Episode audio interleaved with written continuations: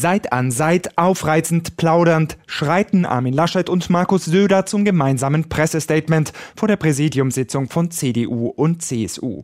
Der gemeinsame Auftritt nach dem harten Zweikampf um die Kanzlerkandidatur ist sorgsam inszeniert. Und so kann sich Markus Söder auch ein Schmunzeln nicht verkneifen. Es ist auch so, das darf kann ich glaube ich sagen, dass zwischen uns äh, die Welt heil ist und dass wir da nach vielen Gesprächen auch glaube ich, dass wir wirklich an einem Strang ziehen. Wenn es in Richtung Wahlkampf geht, ist bei der Union traditionell Geschlossenheit angesagt, zumindest nach außen.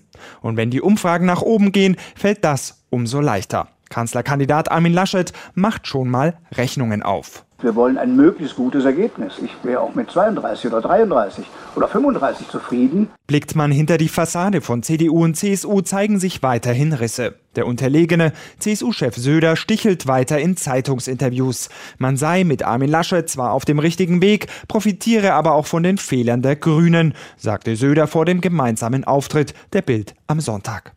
Aber auch inhaltlich gibt Söder nicht klein bei, fordert die nochmalige Aufstockung der Mütterrente und stellt sich damit direkt gegen Armin Laschet und die CDU. Wir glauben ihm einfach, dass die Mütterrente äh, 3 dann sozusagen der wichtige Akt der Gerechtigkeit ist.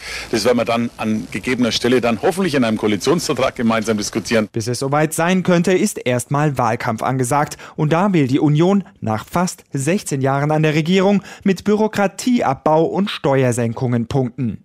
Den Soli will man jetzt auch für Besserverdiener abschaffen und außerdem soll es keinen höheren Spitzensteuersatz und keine Vermögensteuer geben. Unternehmenssteuern will die Union bei 25 Prozent deckeln. Was CDU und CSU Entfesselungspaket für die Wirtschaft nennen, halten erste Ökonomen bereits für ungerecht.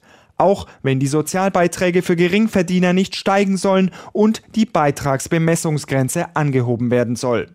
So twitterte der Steuerexperte Stefan Bach vom Deutschen Institut für Wirtschaftsforschung. Es fehlt eine Entlastungsperspektive für Geringverdiener und Mittelschichten. Keine höheren Steuern und gleichzeitig eine Modernisierung und Digitalisierung der Gesellschaft sowie der klimagerechte Umbau der Industrie.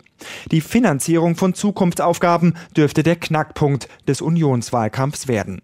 Zumal CDU und CSU auch noch schnellstmöglich zur schwarzen Null zurück wollen. Man habe nach der Finanzkrise bewiesen, dass das möglich sei, sagt der stellvertretende CDU-Vorsitzende Jens Spahn im Bericht aus Berlin. Wir können Steuern senken. Wir haben auch den Soli für 90 Prozent der Bürgerinnen und Bürger abgeschafft und schaffen trotzdem in normalen Zeiten, nicht in Pandemiejahren, äh, die schwarze Null. Dabei unterschlägt Spahn aber, dass durch das Sparen bei niedrigen Zinsen die Infrastruktur in Deutschland gelitten hat und man bei der Digitalisierung vielen europäischen Ländern hinterherhinkt.